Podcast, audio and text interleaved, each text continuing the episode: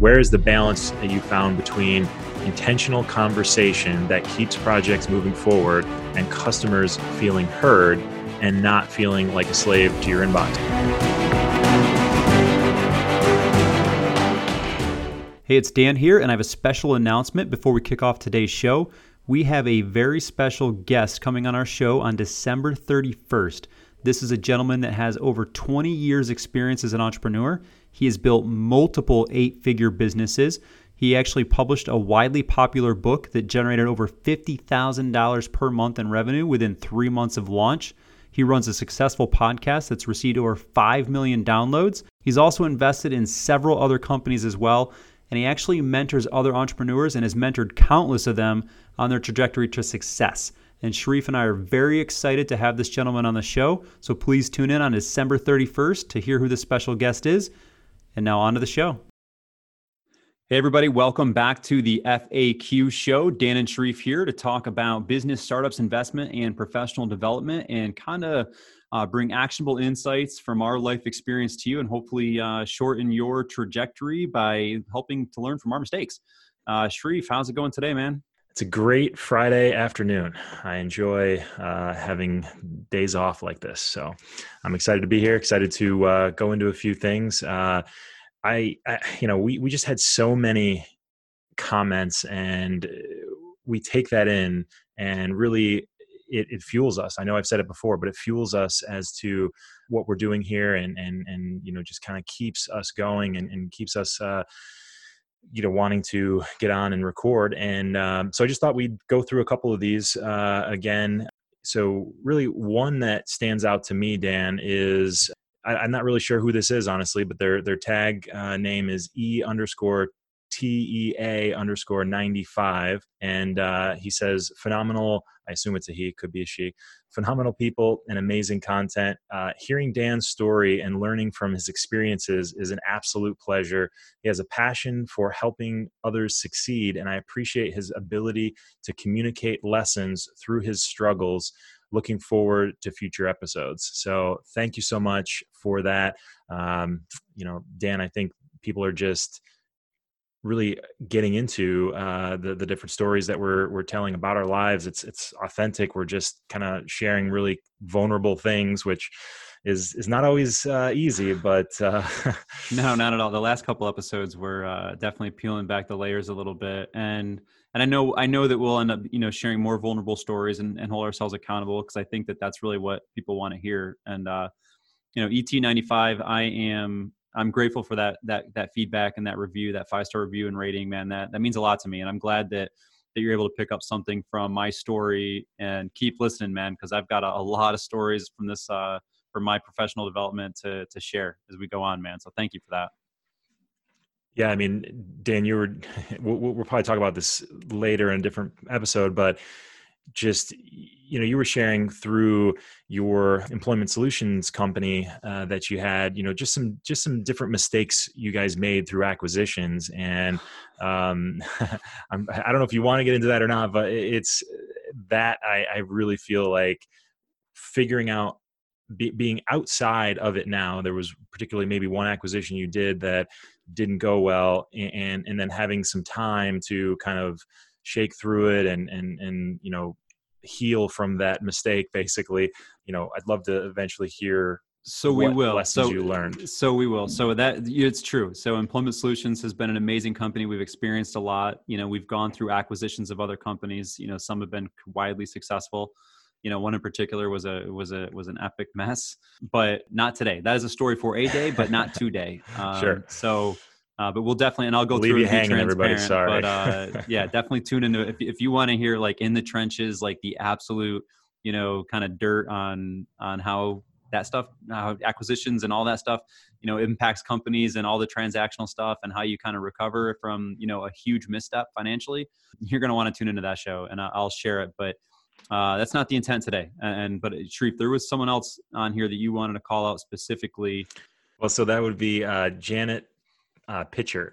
She's part of a mastermind that I'm involved with, and it's called Legacy Builders. But first of all, she gave us a great comment, and so I'll read that. She says, I don't listen to podcasts a lot, but I found the FAQ show to be very interesting. It kept my attention and reviewed several apps and technology, which was useful. I'm going to be an ongoing listener. I'm definitely, I can definitely learn a lot from their podcast. So thank you, Janet.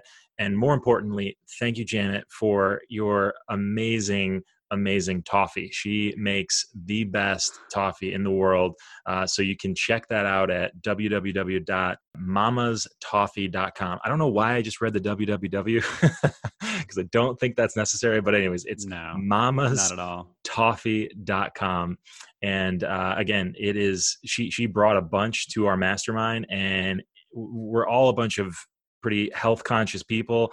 And we all had to dig into this toffee. It's healthy toffee. That's great. Yeah. Oh yeah. Oh yes. Of course. It's healthy. It removes the calories, right? And the carbs. Yeah. No, but it's, it's amazing. One really quick thing is, you know, toffee is typically like very crunchy and it's like hard to kind of break and all this. Her toffee definitely has a bit of a crunch to it, but it just almost melts in your mouth. You just can bite off a little piece. It comes off easy and it just melts in your mouth. So anyway, if you want to get some Christmas presents and things for people, that's absolutely right. mamastoffee.com. Okay. Thank you, Janet. So I want to ask this question because there's a couple people I want to give shout outs to on this one as well. And I know there's 103, reviews and like 60, people that actually took the time to review the show. And we'll get to everybody, but there's a couple I want to call out. But Sharif, you mentioned mastermind. I want to talk about this. So this is something that I think was really, really popular, kind of in the heyday of building America up, was these mastermind groups. And I think they're making a resurgence. So just talk to me really quickly about kind of what a mastermind is and what it does for you and why, kind of why you participate. Sure. Well, I think as entrepreneurs and a solo entrepreneur that I am, you can so easily just get kind of stuck in the fact that you're working for yourself only, and that everything is all the things are I'm falling over myself here, but you're responsible for everything, and that can be very stressful and daunting.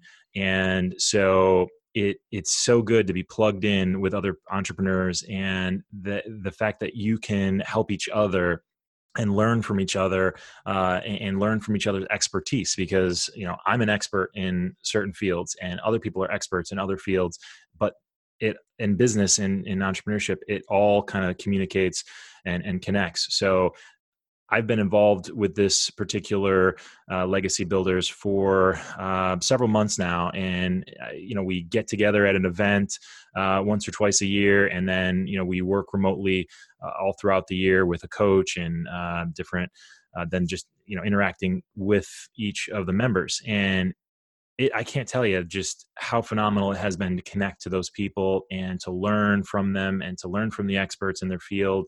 And so it's really about the people. Honestly, the content that we get from the mastermind is great as well. It's led by two powerhouse guys that have like a huge resume in online marketing and entrepreneurship. But what I almost value at the same level is the people involved. So I think that's just kind of why I'm involved, because it just helps me kind of stay on track and I get value by helping others too. So I enjoy, every once in a while helping one of the other members to break through a different level.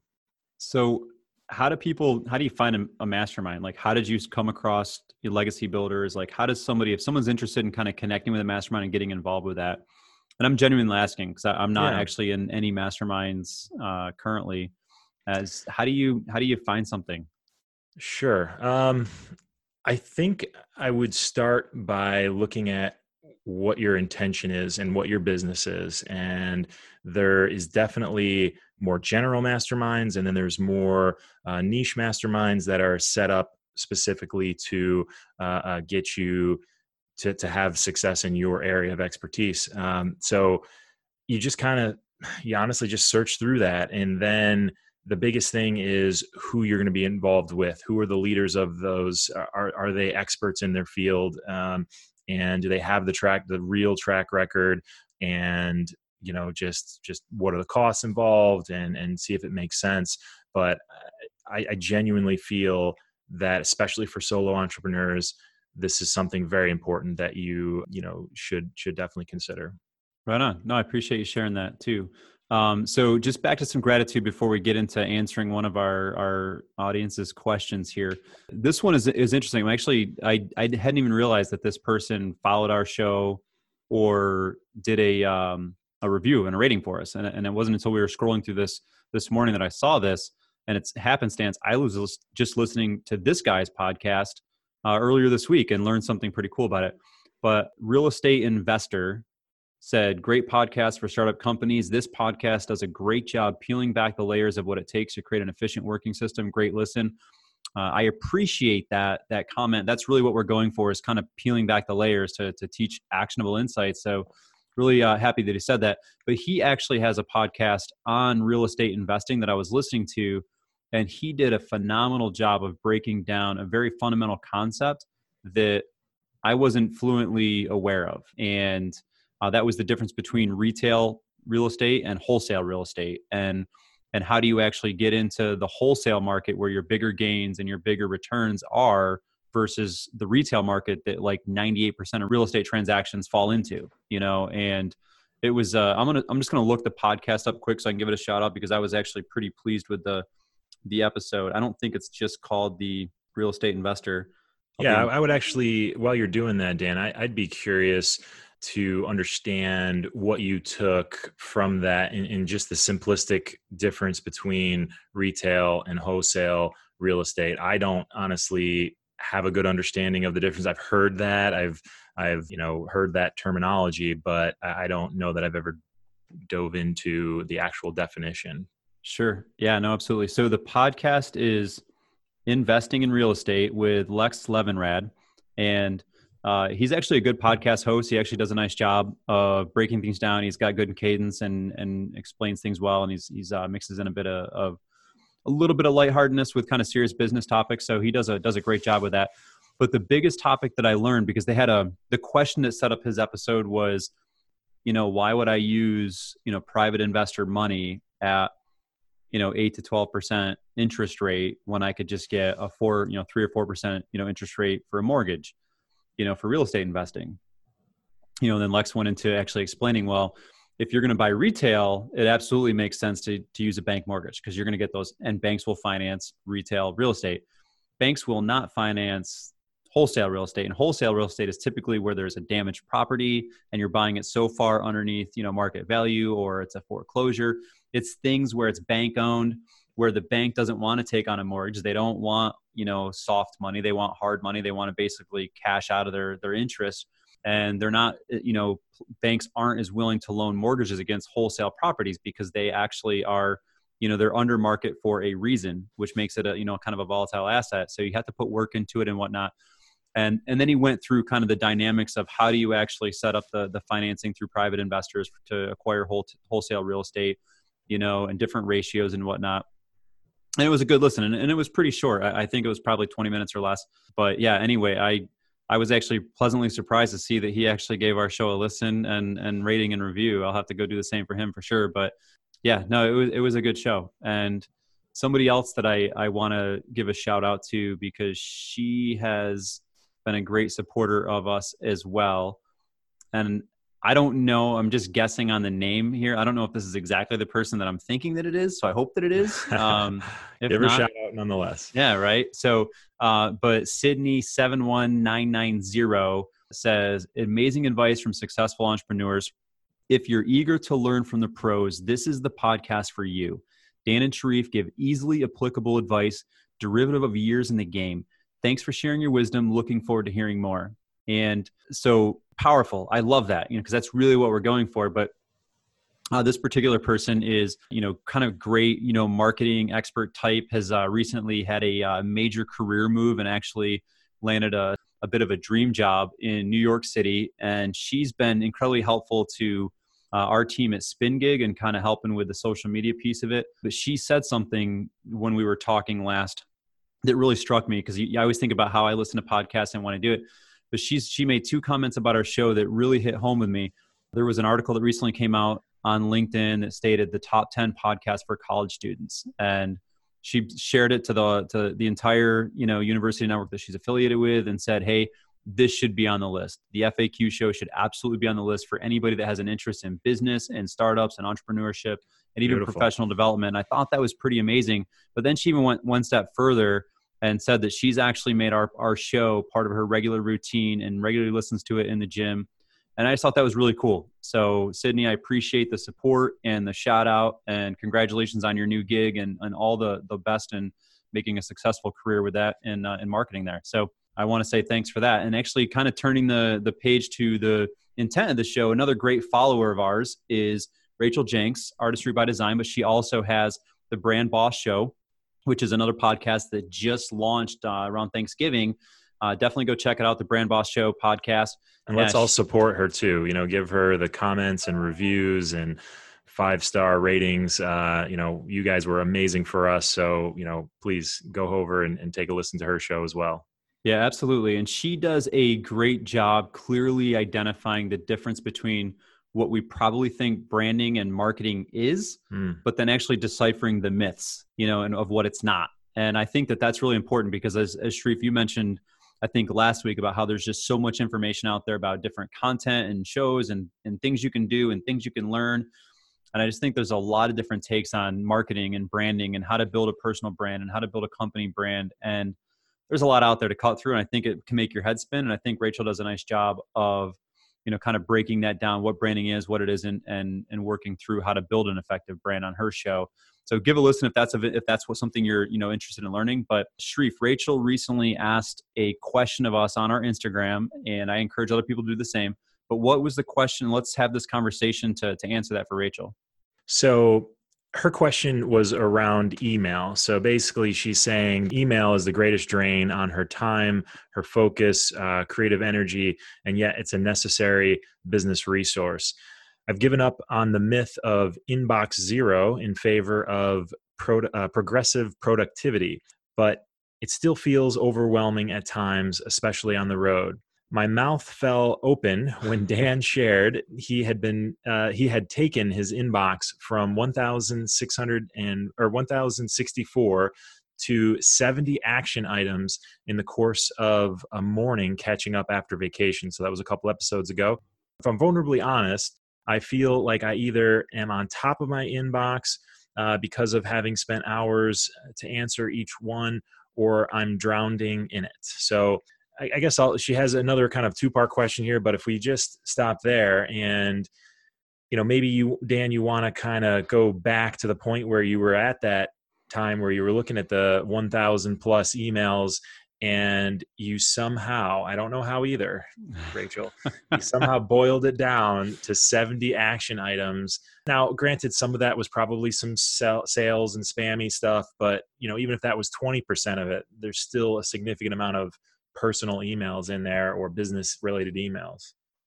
Yeah. How'd you do it? Absolutely. So I think it's important to understand that I probably just disappointed about 1,000 people. No, I'm read no response. No. So here's first off, I hate email. I hate it. And everyone that's kind of in my professional network knows that I hate email. I suck at email. It is absolutely an emotional drain. And, I really don't like living in my inbox, and I don't, and I truly don't. I'm one of those people that, I block out time, dedicated time to get in my inbox and do what I need to do in there. And then I shut it down, and I don't live there. So, there's times that people can go, honestly days waiting on a response from me from email. And here is, and the people that know me know well enough that if they need a response from me, they are either going to pick up the phone and call me, or they're going to text me and say, "Hey, can we talk about this? Can we work through this piece of it?" So, and this goes back to my thought on inbox zero. I think it's a good system for some people. I think there's some businesses and some styles in business that inbox zero certainly works. Can you touch on that really quick? Just because I'm not real familiar with the is it like a concept of inbox zero? I mean, I understand it's get it to zero, but what is that? That's the concept. It's basically, it's basically get your inbox to zero every day, right? Like that's the goal. And honestly, I think if that's your daily goal to get your email inbox to zero at the end of the day, I think that you're probably living small. Like, I just think there's better goals in life to pursue. And I'm not trying to like be a crusader against the inbox zero movement. Like, hey, it's a business technique, you know, but again, my view on email is it's good for sharing information. It's not very good for progressing conversation forward. It's not great for making decisions, in my opinion, at least not the business decisions that, you know, I'm involved with in what I do and my roles. So I think, you know, those are better for actual quick conversations or standing meetings. And when I say standing meeting, I mean physically where you're standing up in the meeting having it, because I think if people sit down in meetings that they last way longer than they need to. So that's how I feel about email. So this is literally what my process is. So going into a vacation, I know that my inbox is going to fill up. It just is. Okay.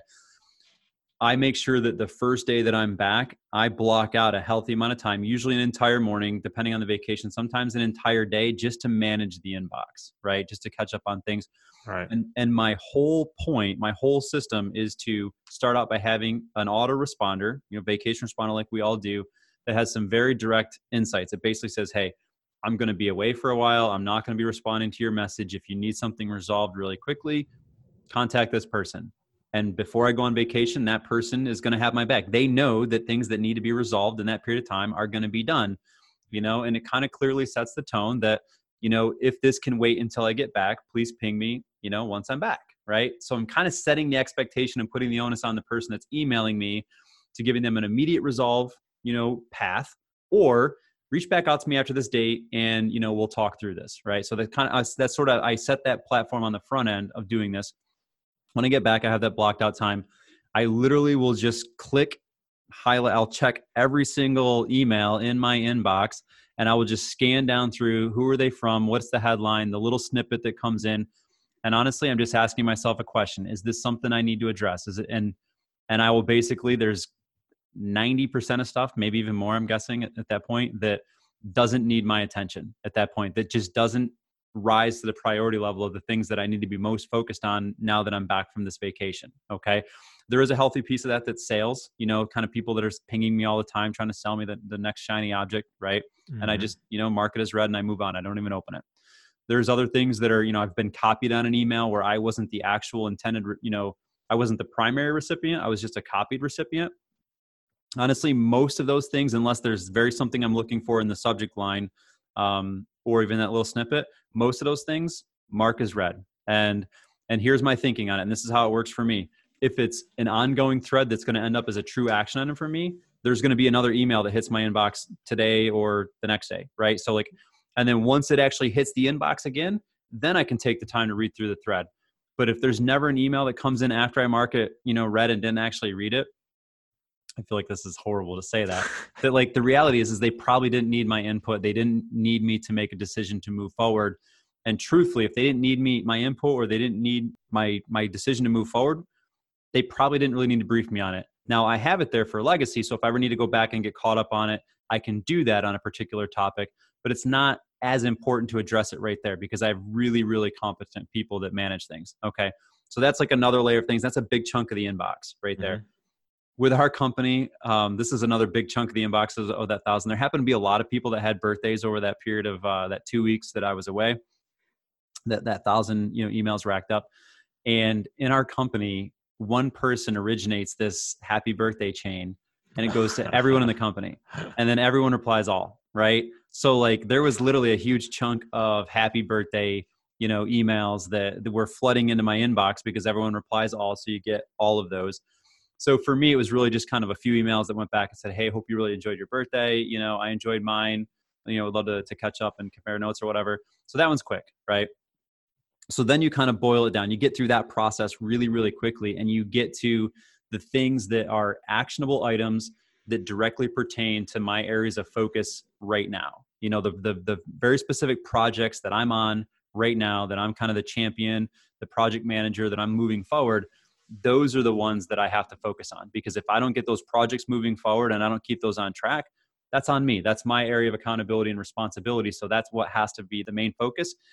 Everything else is, you know, it's one of those things like, if everything's a priority, nothing is. So I only focus on moving the priorities forward. And I'm gonna trust that if I miss something in this system, one of two things is going to happen. The thing that I missed by the person that I missed is going to call me or text me and say, hey, I know that you're back. Can we talk about this? And then now that will make it to the action item for that day. Or they're going to email and say, hey, you know, I shot you an email. I got your vacation responder, but now I know you're back. You know, can we set up a call, or can we talk about this, or whatever it is, right? And that's kind of how I rely it. And I'll tell you, I've used that system for a while, and I'm sure there's probably something that I've missed by doing that, but nothing significant. Like I've never missed something majorly significant that is catastrophic that can't be simply corrected a little bit later by doing it that way. And even the things that I missed that were kind of, you know, important but not major, you know, is few and far between by doing it that way. So that's how I manage my inbox. I'm rarely at zero because the floodgates just keep going. Well, it never, and plus to be at zero, you have to say maybe it's at 5 o'clock or 4:30. Yeah. I'm at zero then, because we all know that between, you know, 6 and 10, you get people in Ireland and Australia are emailing me. Yeah. It's like, yeah, you get a ton of, so I'm not going to really add much to that, because I probably need to improve my, if I'm honest, I need to improve my email usage and how I handle things. And for my business, in my, you know, daily job, in oil and gas, I get a lot of, we actually have a Cisco system where your voicemails from my work phone come to my email. So that I like it and I don't like it, because you know, it's there. And then the problem is you don't want to answer that voicemail right away potentially. And so that gets pushed down further in your email box. And if you lose a voicemail in your email box because you accidentally opened it or something like that, because they're not very well defined as to, you know, who called or whatever, just a phone number and says Cisco, you know? So that's something that's, I've got to actually work and, you know, because in my business, again, if I forget to call someone back in a timely manner, you know, 24-hour period or something like this, that's probably the only contact that owner has had with our company for like 6 months or a year. So if they just don't get a call back from me because I missed it, because I have, you know, 100 emails in my inbox or something like that, that's just unacceptable from my end. Right. Because again, that's the only interaction they've probably had with our company in a long time. So I take those very seriously and always want to respond. But I think I'm going to take some of the things you said, Dan, and just try to implement them. I really I don't use autoresponders as much as I probably should. And I should probably, honestly, because I'm kind of a Johnny on the spot type of employee in my role. So I have to answer kind of over the weekends and different things. But if I were to put an autoresponder when I'm definitely not available on a weekend, if I'm traveling or something like this, that may actually, you know, prompt that person to contact someone else if it's something very important that has to get addressed, because they know that they didn't reach me with that email. So I just think maybe that's the one of the things I've taken from what you said. I do. And autoresponders, I mean, they're great and they're definitely underutilized and misutilized. And I really, the two ways that I use them is one, if it's a vacation where I'm completely unplugging, I want to set that expectation. I want people to know, listen, it's going to be 2 weeks before you hear anything from me whatsoever. I'm completely unplugged. Like they can't be upset about that once they've been put on notice. Yeah. You know, and the other one is, hey, I'm traveling, but I'm checking it. And expect delayed responses. Like I'm only going to be checking my inbox like once a day at the end of the day, and that's it. And I'll respond to stuff kind of at night, like if I'm away, you know, at a conference or something for work or whatever. Like, you know, I don't live in my inboxes anyway, but I want to let people know, like, hey, like my responses are typically delayed because I don't live in my inbox, but they're going to be even more delayed, you know, because I'm traveling and I'm actually going to be in my inbox less. So there's kind of two other pieces I want to do to answer that first part of Rachel's question. I forgot to mention, there's this other piece of the inbox management that I do. So when I'm going through the list, if it falls in a category of like, hey, this is important, but I don't know if it's resolved or not resolved, like I won't I won't actually respond a really thoughtful response back and send it back and realize that, you know, it was irrelevant. I'll actually just do a quick one-liner and actually say, hey, is this still an open issue? Do we need to have a conversation about it? Right. You know, is this unresolved? What do we need to do? Or what's the status of this? And again, part of the drain of email is, and I know this specifically for you, Rachel, because I know who you are, is you want to put in the most thoughtful response that you possibly can to give the most value to the other person on the other end of that email, right? And that's the draining part, because you're putting so much energy and effort into responding to every single email. And that's just, in my opinion, not the most effective and efficient use of email. So I think that a lot of times you should decide, is this an email that I could answer in a 1-minute phone call? Or it's going to take me 10 minutes to write the email out the right way that I want to, making sure I craft every word the right way, right? And that's going to be more meaningful for the recipient to have that time with you. And that might result in a better relationship, more sales, you know, them moving forward with you in some way. That was basically her question. And I hope I didn't cut you off, Dan, but that was her question. She basically said, where is the balance that you found between intentional conversation that keeps projects moving forward and customers feeling heard and not feeling like a slave to your inbox? So I like that your response is, sure, when necessary, just change the medium, pick up the phone, or, you know, just set a time to have coffee with that person, you know, email back, say, hey, you know, don't want to go into a huge amount of detail here. Let's meet, or let's set up a call, you know, and bam, through those, you know. That's it. I'm not a slave to my inbox. The email, just like we talked about several episodes ago, that your cell phone is your personal assistant. Use it like one. You know, it's for your convenience, not the caller's. Your inbox is for your convenience, not the person sending you a message. And I really look at it. I use email for the sharing of information. So let's actually describe a very specific situation that pertains to a priority project for me, right? So we're doing a bit of rebranding. And, you know, there's a lot of documents going back and forth, like, hey, review this. Do you like this design? Do you not like this design? What don't you like about it? You know, kind of website update, same thing, right? Like, email is really good to send that information about, like, hey, here is a file. I need you to review this. Give me your thoughts on this, right? So here's a perfect exchange for email. When that happens, I review the file because it's the perfect medium to share information like that. I review it. If it's good, boom, I like it, approved, right? If it's not good, and I have very specific reasons why, like, hey, I like this, but I want, you know, this move this way. If it's very direct feedback, like instructional, send it back like that. Other than those two things, pick up the phone and talk through it. Because again, if you don't really nail it in that email, you're going to play email ping pong back and forth, and it's going to be this black hole of email that honestly could have been solved with a 5-minute conversation. So just pick up the phone and say, hey, this particular design, you know, I don't like it for this reason. It seems out of balance, or, you know, the logo doesn't seem right, or, hey, we need a different tagline, or whatever it is. Like, talk through those things, and then you can go back to sharing it, you know, the actual information piece in email. So that's one way that I use email. The other is memorialization. You know, especially in business, over years and years and years, there's going to be a lot of things that happen. There's going to be a lot of decisions that are made. So another great way to utilize email for the sharing of information is to basically, you know, after a decision is made, is to go through and write that thought out email and say, okay, this is what we talked about. This is what we decided, why we decided it. And then you send that out. So everyone is kind of on the same page for it, but still, that's just the sharing of information, right? Like, that's what email is designed for, is to share information. If you need to actually add value to a conversation or a relationship and progress a conversation, decision, or relationship forward, that should be done over the phone, in person, via conversation. And that's if you balance email that way, I think you'll be just fine. I like that. And just to talk about your memorialization piece, I do that a lot, and I didn't even realize that I do that. When I'm talking to one of my colleagues in Houston and we agree on a certain parameter of what we're going to do for a project. And a lot of times, you know, I look to them for a decision because it might be more of a project that they're spearheading. And I'll put the onerous on them and say, okay, great. This is what we've agreed upon. This is what we're going to do. This is the course that I'm going to take in hitting that goal. Just shoot me an email with those 3 bullet points so that I have the backup to say that we talked about it. This is what we agreed upon, and that's why I executed this this topic or this situation. So that's a perfect use for email. And now let's apply that to the actual question of, so you send that out, or I send that email out to you, and then I go on vacation and I'm gone for 2 weeks, right? And then what's going to happen, I come back from vacation, I check all my emails, right? And then I'm going down looking at the ones that I actually want to have an actionable item on.